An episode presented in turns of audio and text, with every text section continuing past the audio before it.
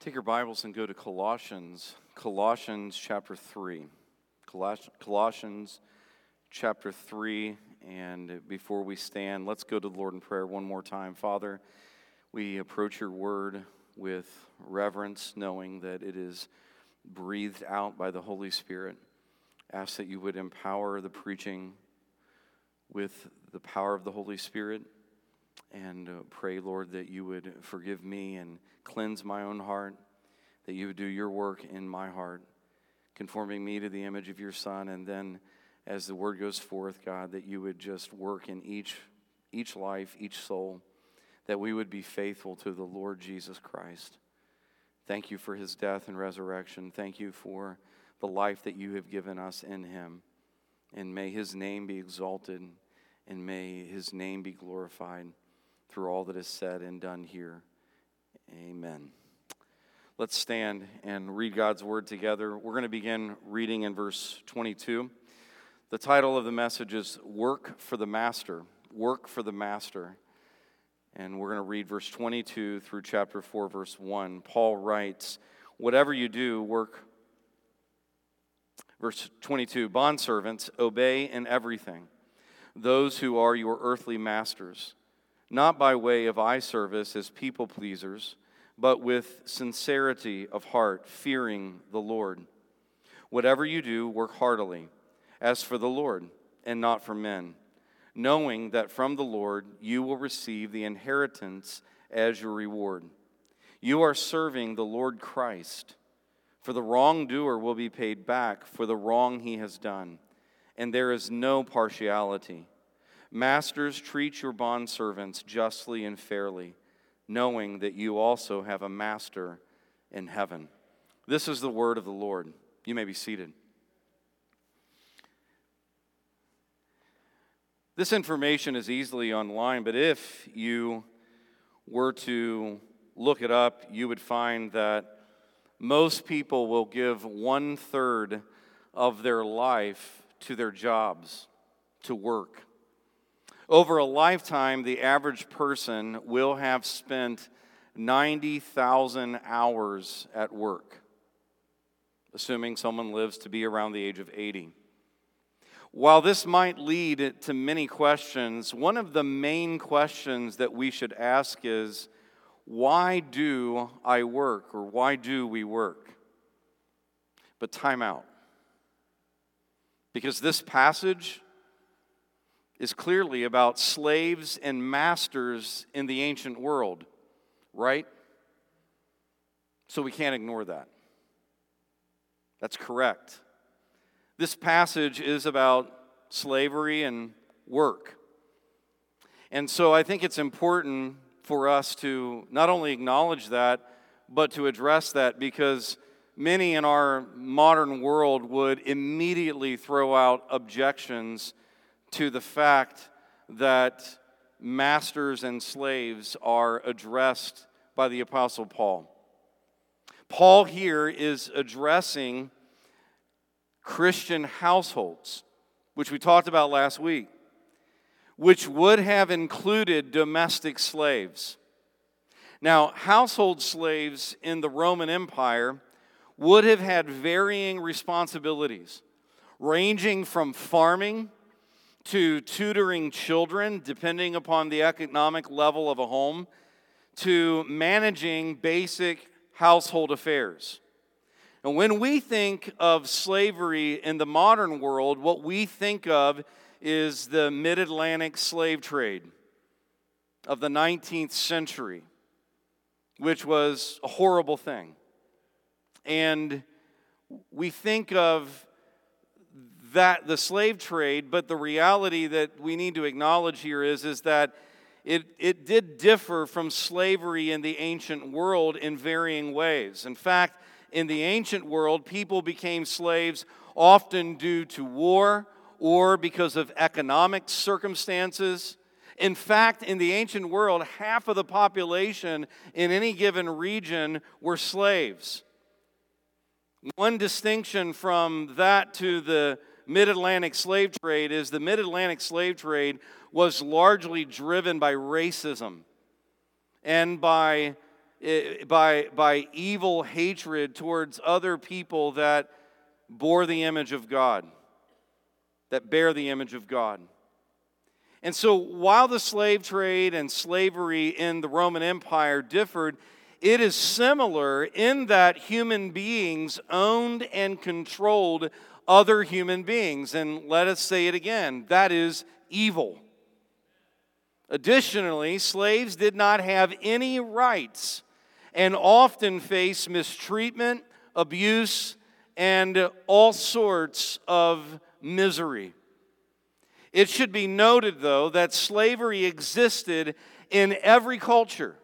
And hear me, not because it was an institution of God in creation, but because it was an evil rooted in the fall and human depravity. And so, the reason Paul extensively addresses slaves and masters here in this passage is because most likely the church at Colossae had many members who were slaves, including one familiar to us if we're familiar with our Bibles, Onesimus, who was a runaway slave owned by Philemon, to whom Paul had written a letter in the New Testament. And so that leads us to a question and this is a question that a lot of liberal theologians and so called Christians would immediately throw up against the Bible, or not even Christians, but people in the secular world will throw this against the Bible and say, well, why does the New Testament not prioritize the abolition of slavery? The answer, most simply, is this Paul here is writing to instruct Christians how to live as believers under the lordship of Christ. He's instructing Christians how to live under every existing structure and in any given situation. That's what he's doing. But more broadly, let us be clear that the aim of the gospel is not social reform it is salvation. That is the aim of the gospel. Christ did not come into the world to reform society, start revolutions, but to save sinners. That's why Christ came into the world. And what the gospel does is that it plunges deeper than the fruit of sin the fruit of sin being slavery or any other social evil. That's just the fruit of sin. The gospel goes to the root of sin. And the root problem in the world is not injustice and inequity, it is sin. It is sin that has corrupted the nature of every single person. Every human being is sinful, wretched, rotten, and wicked to the core. That, that's why society will never fix all of the evil that's in the world. That's why the government cannot pass enough laws to correct the evil that is in the world, because we are rotten in our nature. And because of sin, every human institution and system is corrupted by sin. And so, wherever you find human beings, you will have evil. And that is why our only hope is in a redeeming Savior, not in renewed systems. And for that reason, and this is getting right back to why Paul does what he does when he writes under the inspiration of the Holy Spirit, the church in both mission and method must be fully given to the preaching of the saving gospel of Jesus Christ. Only the gospel can, trans- can transform human nature and impart new life. And when the gospel, when the gospel takes root in the soul of a person, bringing salvation, they are radically changed. They are radically changed. And one of the direct effects of that change is that we as believers become salt and light out in the world that we enter into. And that will often affect things in society. But the church's mission is not to fix society. The church's mission is to preach the gospel and instruct God's people on how they are to live under the lordship of Christ. Because human history is not moving to some kind of glorified democracy. Human history is moving towards the lordship of Jesus Christ over all of heaven and earth in the kingdom that is to come. And that lordship has begun in the heart of every believer. And that's why Paul doesn't spend time trying to piece by piece undo slavery. He just simply presents how the gospel transforms us, and that'll do the rest of the work. And so, though Paul doesn't outright condemn it, he doesn't condone it either. And what he says here by the Holy Spirit really is radical. I mean, just think about it. He addresses slaves directly, he holds masters accountable for their behavior. He promotes the spiritual equality of believers in Christ, that we're all unified in Him. And most importantly, he teaches that every Christian is a slave of Jesus Christ, who is our true master. And so now you know why slavery eventually collapsed in the Roman Empire and why William Wilberforce picked up the mantle of the gospel and then used that as a demonstration as to why slavery is evil. And you can then see the effects of gospel salt and light in the world. So that brings us back to then to this other another question. Well, then what application does this passage have today? Well, all scripture is breathed out by God, and it is profitable and we need to acknowledge that. To make the man of God complete, equipped for every good week, uh, every good work. And so, in our context today, we come back to my original question why then do we work?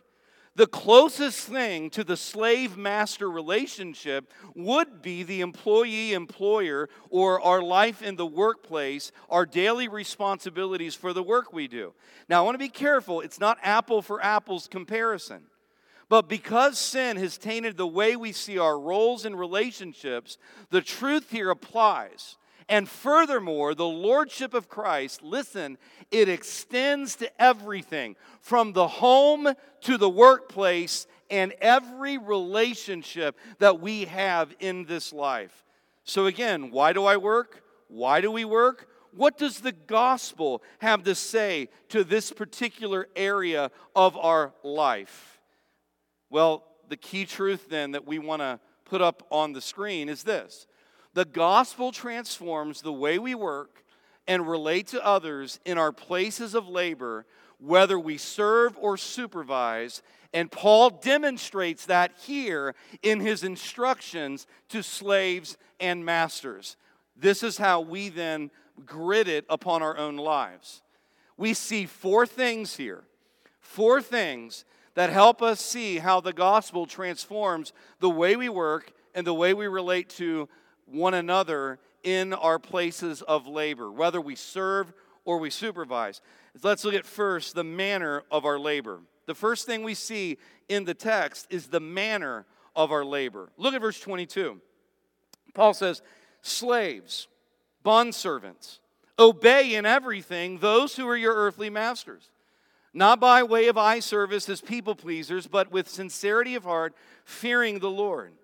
And so, one word summarizes the manner of our labor, and it would be this obedience. See what he says? Slaves, obey in everything those who are your earthly masters. And so, obedience must be comprehensive of everything. In other words, we submit to those over us and we do what they require so long as it is not contrary to the revealed will of God. That should be our posture as Christians. That was Paul's expectation of the slave to the master, a posture of obedience to do the will of that master. So, as we think about then with our employment, the work that we have each day, whatever task or responsibilities that the slave here was given, he or she was commanded to do it. And think about, just think about what that would have included. all sorts of things that would have been undesirable. But the obedience required, being comprehensive, was comprehensive no matter how trivial, how boring, or insignificant, or unpleasant, or even how challenging it might be.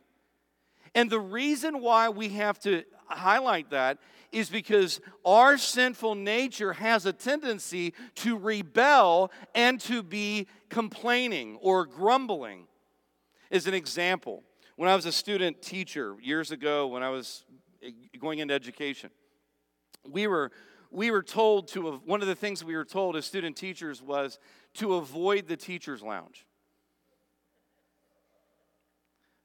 And then the reason why is because what you'll find in there, all the complaints about the administration and all the things that every teacher hates about the school.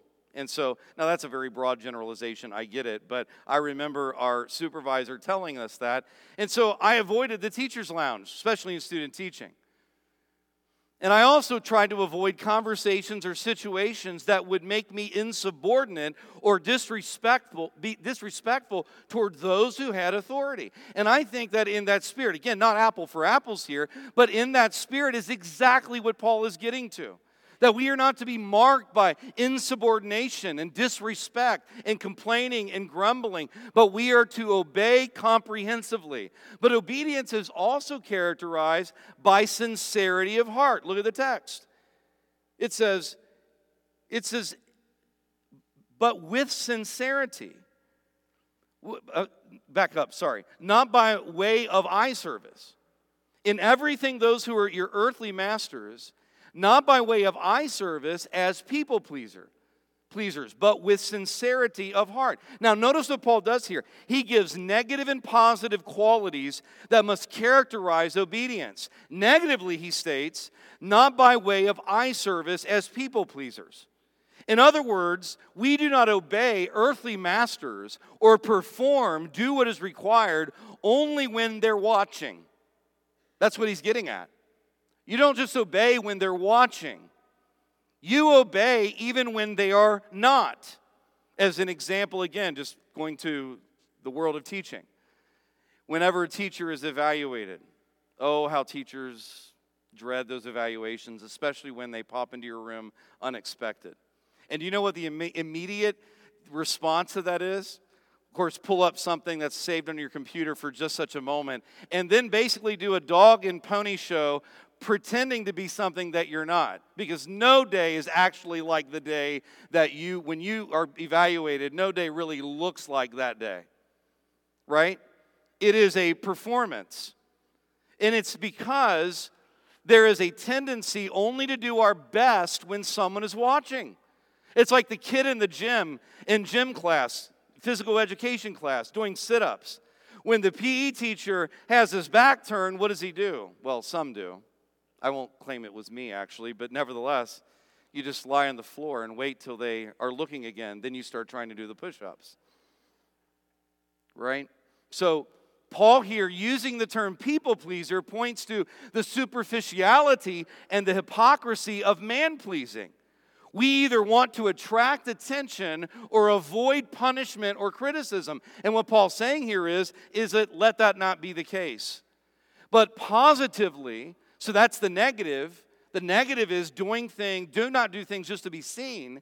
But on the positive note, the slave is told to obey with sincerity of heart. The ethic here is that we as believers should want to do our best at whatever task or responsibility is because it's not just the earthly master that matters, but there are other eyes who are watching. That's why Paul, if you look again, he says, Obey in everything your earthly masters.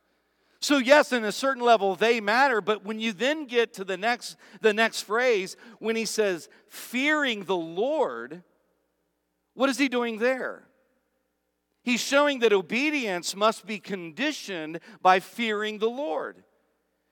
Yes, you obey your earthly masters, but when he brings in the second person, the Lord God is infinitely more important and significant than the earthly master. The English doesn't capture this like the original language does. But when you look at the original language, you can see earthly master, Lord Jesus. You see what Paul's doing is he's building a contrast. And what he's saying is, is that ultimately it's not the earthly master that matters, it's the Lord Jesus Christ that matters. And so think of those eyes of our sovereign God who sees everything.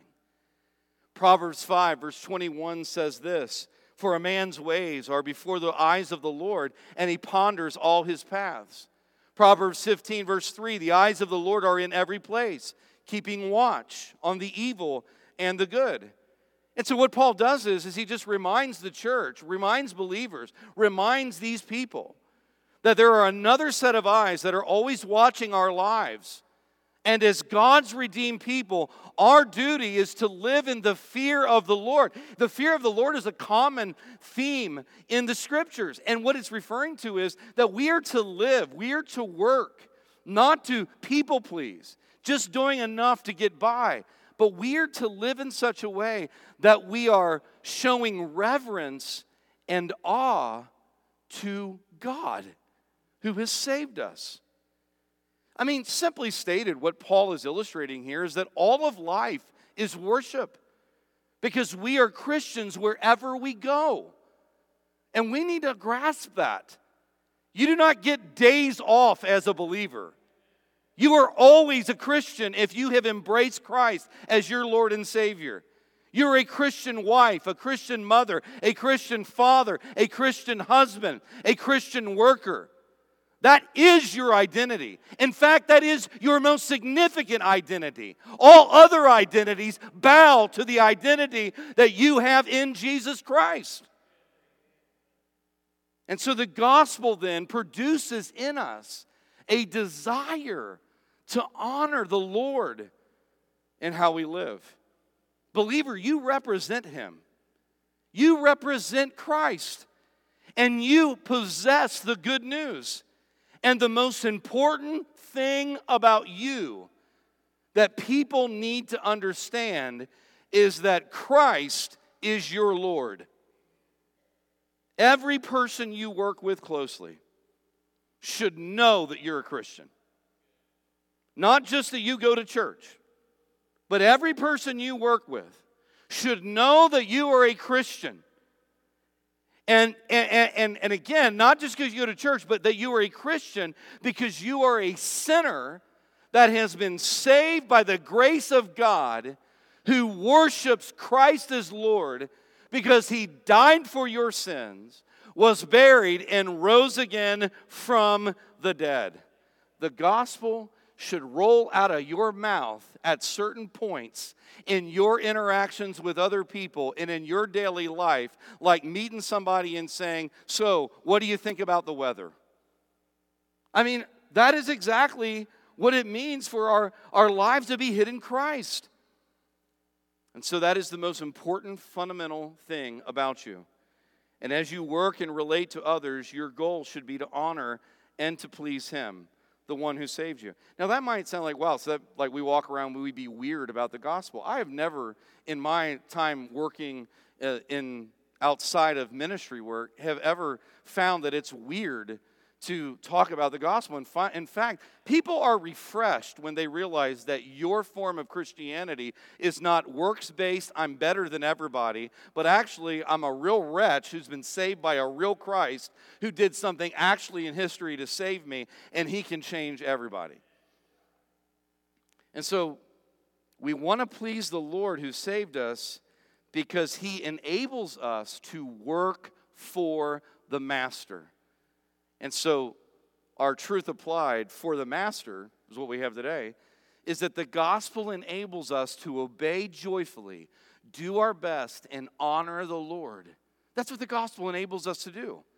And that's what Paul's driving at in this the manner of our labor.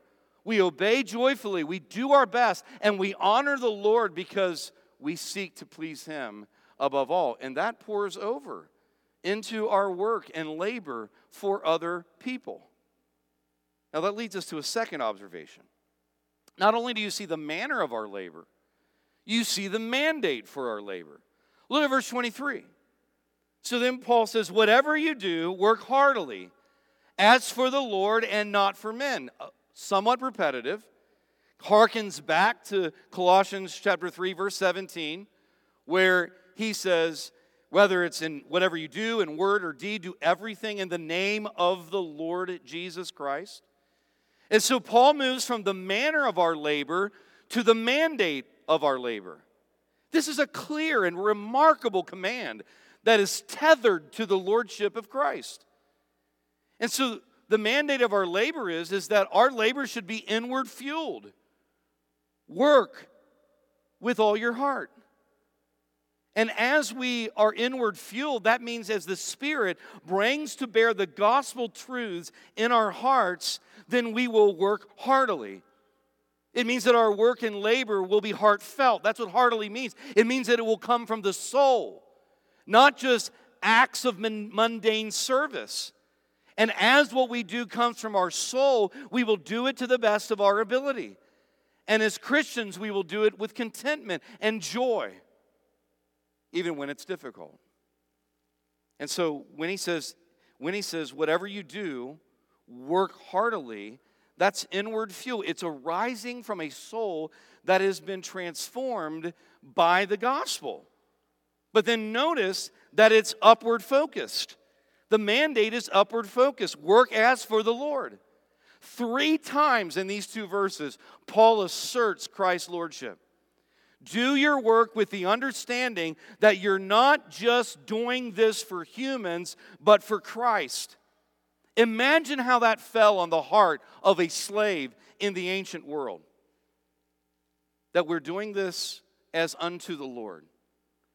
Imagine the comfort and encouragement and motivation that would have been drawn into the heart of a put placed into the heart of a slave to realize that wow we are doing everything we do for the master who is in heaven. This is where Ephesians 6 is helpful. It's not on the screen, but you can go in your Bibles if you want to. And if you go to Ephesians 6, verse 5, listen to what Paul says here.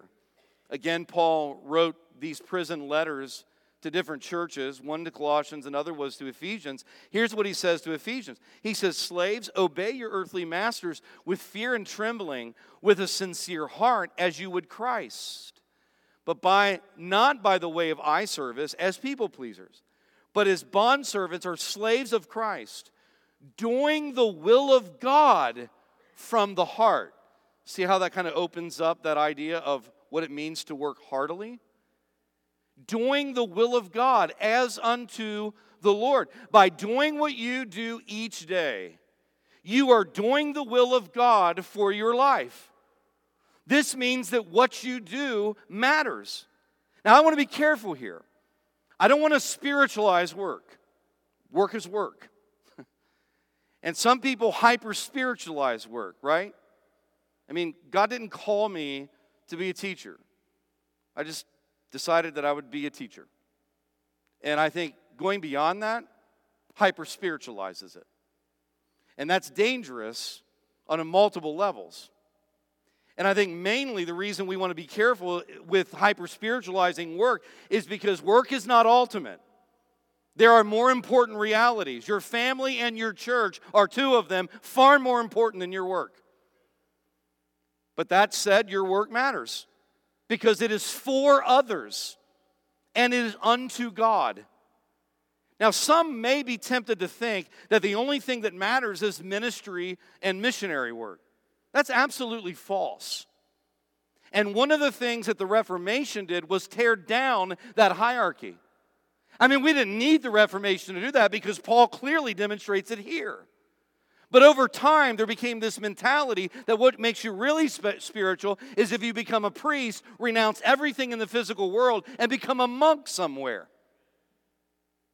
And so Luther and the reformers absolutely on the authority of God's word, just destroyed that. Listen to what William Tyndale said There is no better than another to please God. There's no work better than another to please God. To pour water, to wash dishes, to be a cobbler, or an apostle, all is one. To wash dishes and to preach, all is one. As touching, though deed, each deed to please God. He's not saying that there's not variations, but his whole point is is that because of Christ, the believer's desire is to please God, whether we're preaching in the pulpit or we're serving somewhere outside of the church. Listen to what Martin Luther writes. Of course, I love the way he writes it. He says, The work of monks and priests, however holy and arduous they may be, do not differ one whit in the sight of God from the works of the rustic laborer in the field or the woman going about her household tasks, but that all works are measured before God by faith alone. And that echoes what Paul, all of life for the glory of God. Every and again, it's not to suggest that what the church does is important, but what it means is, is that each role, each gifting, each thing that God has given us has its own u- unique significance as we seek to live to please the Lord. And I'll tell you, here's another reason why I think it's important to say that. It would do well for many ministers to spend some time in another vocation outside of the church. If anything, to cultivate an appreciation for the lives of their congregations and a heart for shepherding people graciously and realistically. I am grateful for the years that I've had in ministry, but I am equally grateful for the tent making profession.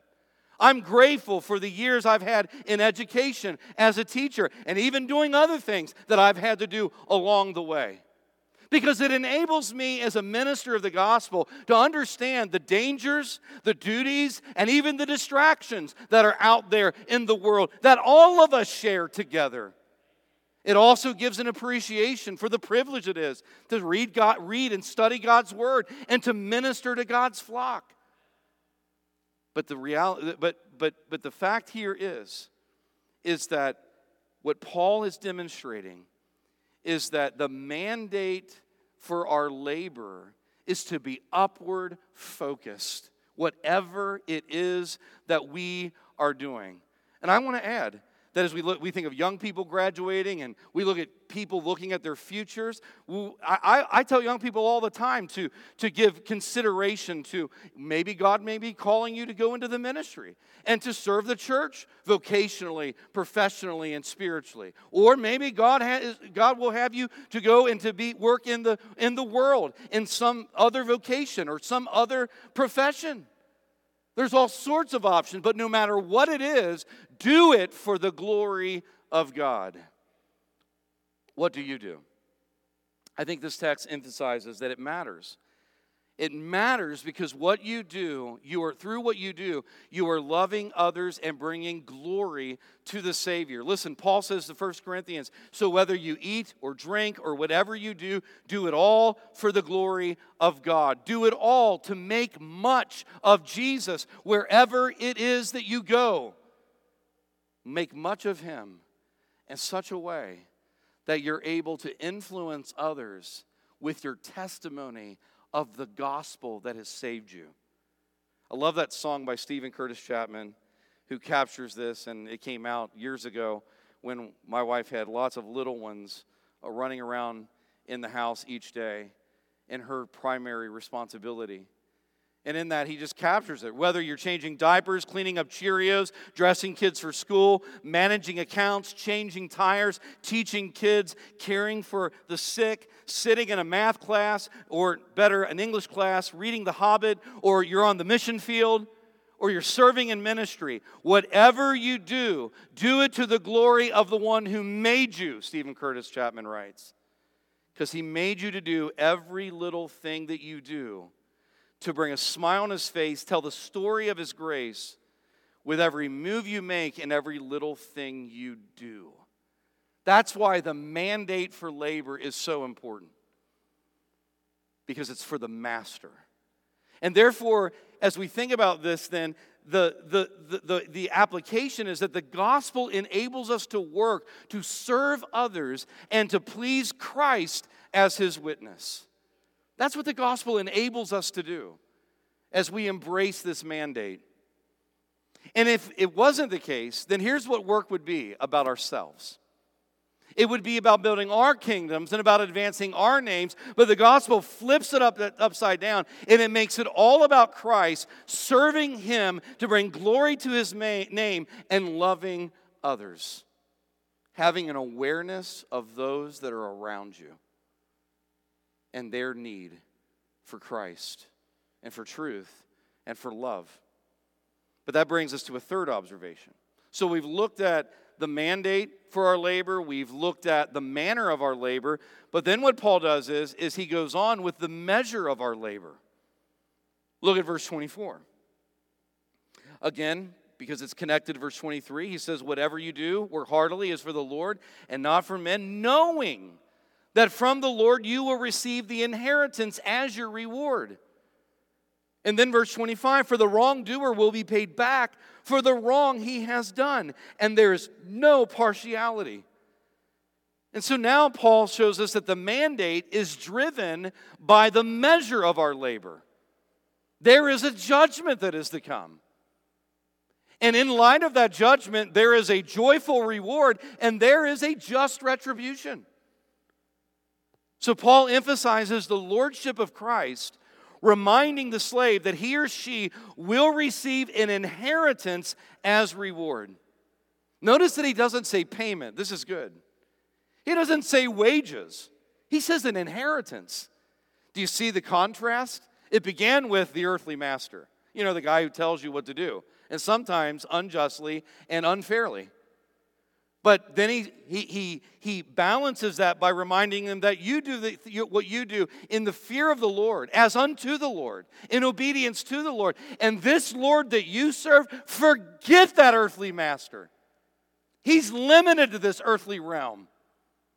Your heavenly master is going to not just give you payment, he's giving you an inheritance. And you know why that would have been stunning?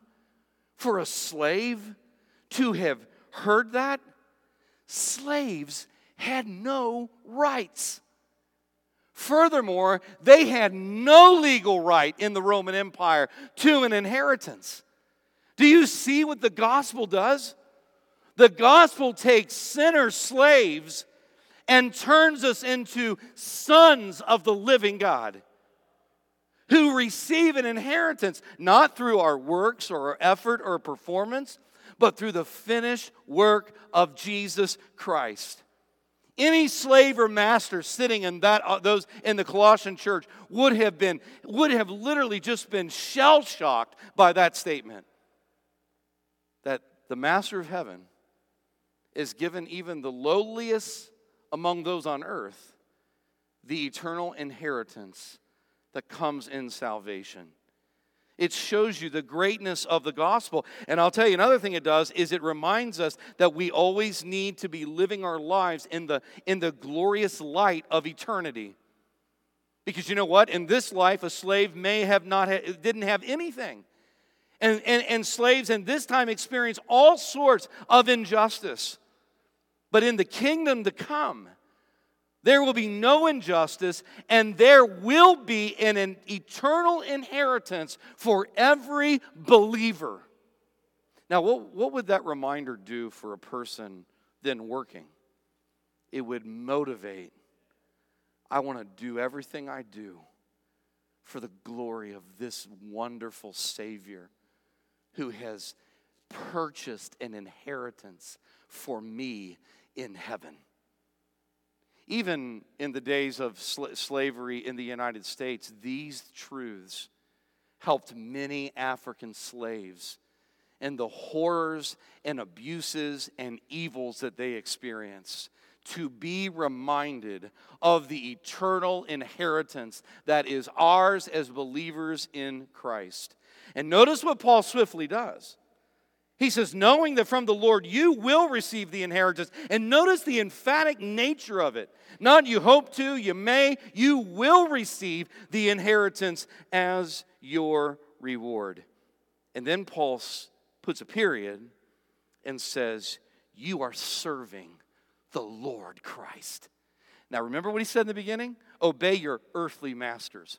Lord Christ, earthly masters. Not even comparable. And so, as he asserts this, What he is reminding the, uh, the, the, the worker, the slave, is that Christ is sovereign and he is gracious in his saving work. Not just Lord, Lord Christ. Christ being his messianic title, that he indeed has purchased our salvation through his death on the cross.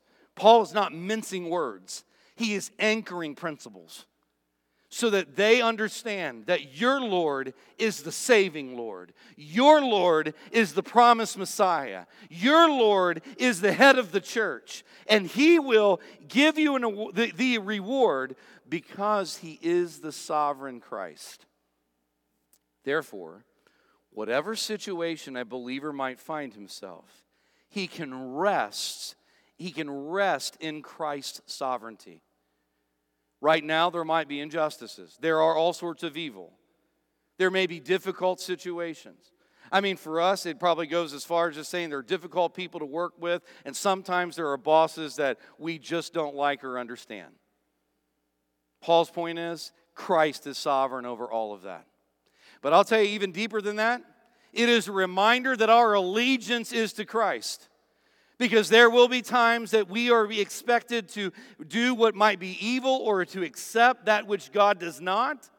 And we'll have to be prepared to lose it all for allegiance to Christ. Think about the pressures that are coming in our own culture, whereby there is a growing, there is a, a growing pressure for everyone to, to affirm the LGBTQ agenda and all the things that go in the, in the sexual revolution when it comes to sexuality. And we must be prepared to stand on truth and to be faithful to the Savior and to not bow to the whims of the culture, even while we try to be gracious in our witness to those who do not know Christ. But here's the deal our first allegiance is to Christ. And that's the emphasis here.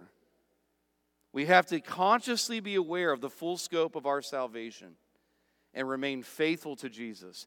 But then he says in verse 25, there's a just retribution. Notice what he says for the wrongdoer will be paid back for the wrong he has done. And there's no partiality. With the reward, there's just retribution. Everyone, in essence, what Paul's saying here is, is that whether you're a slave or you're a master, a worker, an employer, doesn't matter who you are, all of us are accountable to the Lord. There will be a judgment for the believer that will not re- determine our eternal salvation, but certainly the measure of rewards we receive. And there will be a judgment for the unbeliever. Therefore, the slave and the master have a responsibility to live faithfully. And at the same time, this would have been a comfort to the believer knowing that there will be a day of justice. That's why the work of the church is not work of justice, it's gospel work, preaching Christ and instructing people in the Word of God. There'll be a day when justice will come and wrongs will be made right. And the one who does wrong, whether slave or master, will be paid back, Paul writes, will experience the judgment of God. And there will be no partiality, he says. There's there going to be no favorites. There are going to be no passes. It doesn't matter how popular someone is, how wealthy someone is, there will be just retribution. Wrong will be met with swift, firm, and clear justice. And therefore, we must seek to be faithful to Christ. Listen to what Peter says. He says, Servants, be subject to your masters with all respect, not only to the good, listen to this, and gentle, but also to the unjust. And immediately the response is, That's just not right. Yes, it is. And the reason it's right, he goes on to say, this is a gracious thing. When mindful of God, one endures sorrows while suffering unjustly. God has a purpose in unjust suffering.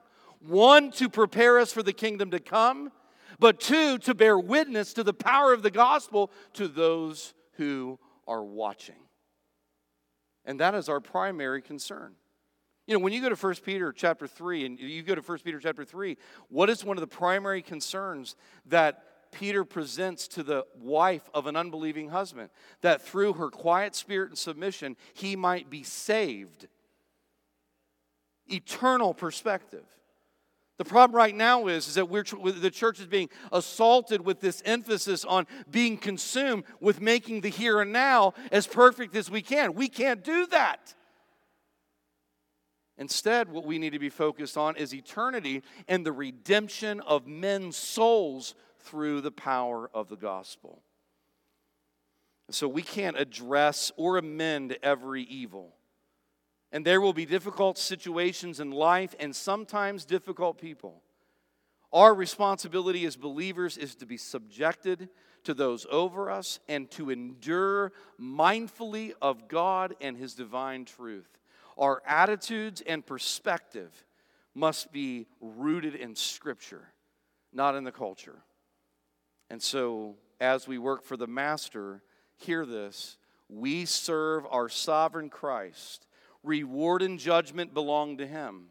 And the question we need to ask ourselves are we trusting the Lord in all circumstances and situations? Maybe you are dealing with difficult people. Maybe you're in difficult circumstances. We must trust the Lord in each and every one of those. And that leads us to the last observation the master of our labor. So we've talked about the manner of our labor, the mandate of our labor. We've looked at the measure of our labor that will come in God's judgment. And then lastly, Paul speaks of the master of our labor. Look at chapter 4, verse 1 quickly. He says, Masters, treat your bondservants justly and fairly, knowing that you also have a master in heaven. This is probably why the slave trade eventually ended in the Roman Empire. But nevertheless, isn't it interesting? He says, Masters must show fairness to their laborers on earth. Paul flipped slavery on its head. The master was required to show justice, which would mean paying a just wage and caring for basic needs. Why? Because we're believers. The master and the slave relationship is now united in Christ. And the treatment that then flows from the gospel presses what some have called the golden rule treat others as you would, have been, as you would be treated, but it places it upon those in authority serve those that are under you, is in essence what's being said. And nothing could be a better picture of the gospel. And so, as you draw that out, anyone in authority, particularly in employment, must strive to be just and fair, kind and caring, putting away, as Paul will say, harshness and pride. In the, in the book called the, the Gospel at Work, great book by um, Greg Gilbert, and another author, they make two helpful statements about authority. Number one, authority is from God. Write that down and never forget it. Authority is from God. And then, two, authority should serve and bless others. Authority should serve and bless others. That's it.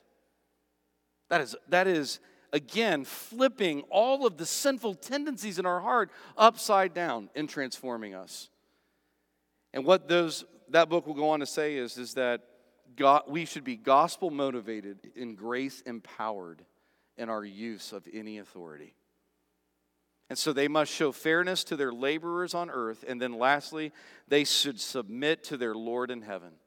Isn't that what he says? He says, knowing that you have a master in heaven who has been infinitely gracious to you. It's an incredible statement. In other words, what Paul's saying is you're all slaves because you all have one master, and he is, he is infinitely glorious and gracious, and that is the Lord Jesus Christ who is in heaven. He humbles the masters, he raises the slaves, he puts all of us in our place. And he says, Christ is above all of us because he purchased us with his own blood and he has placed us in the fellowship of the redeemed, the family of God. And that humbles all of us. And so, for the master, The gospel enables us to relate to others with fairness and focus on Christ's lordship. The question today, perhaps, is this Are you a believer? Is Christ your Lord? Have you been purchased by His blood? Do you live your life for His glory? And so the gospel enables us to relate to others with fairness and to focus on Christ's lordship. How can I serve? How can I bless? How can I love?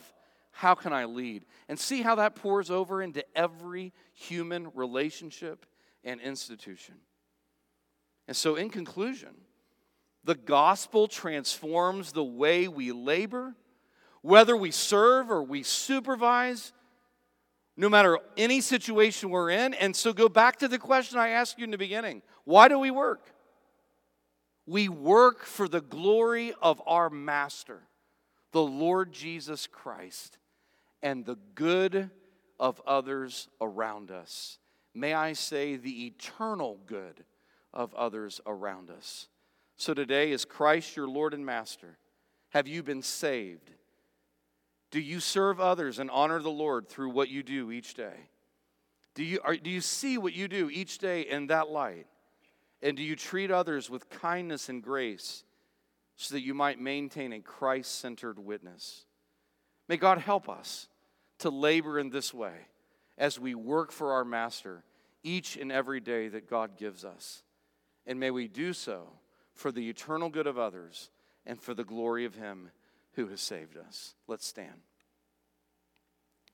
Father, as we prepare to sing and even participate together in the Lord's Supper here in just a few moments, we pray that you would do your work in our heart through the Holy Spirit. God, what are there area, where are there areas in our life where we might need to evaluate our attitude and our actions? Where do we need to examine whether or not we are devoting ourselves to the lordship of Jesus Christ or we're trying to exert our own rights? God, help us to be subject to those who are above us, to love and to serve faithfully. And God, help us to realize that everything in our life is meaningful because you've given to us as a means to worship you. And so, wherever we need to however we need to respond, help us to do that. In Jesus' name, amen. Let's sing and worship in this invitation as well as for you if there's some reason you need to come and pray this, after, this morning.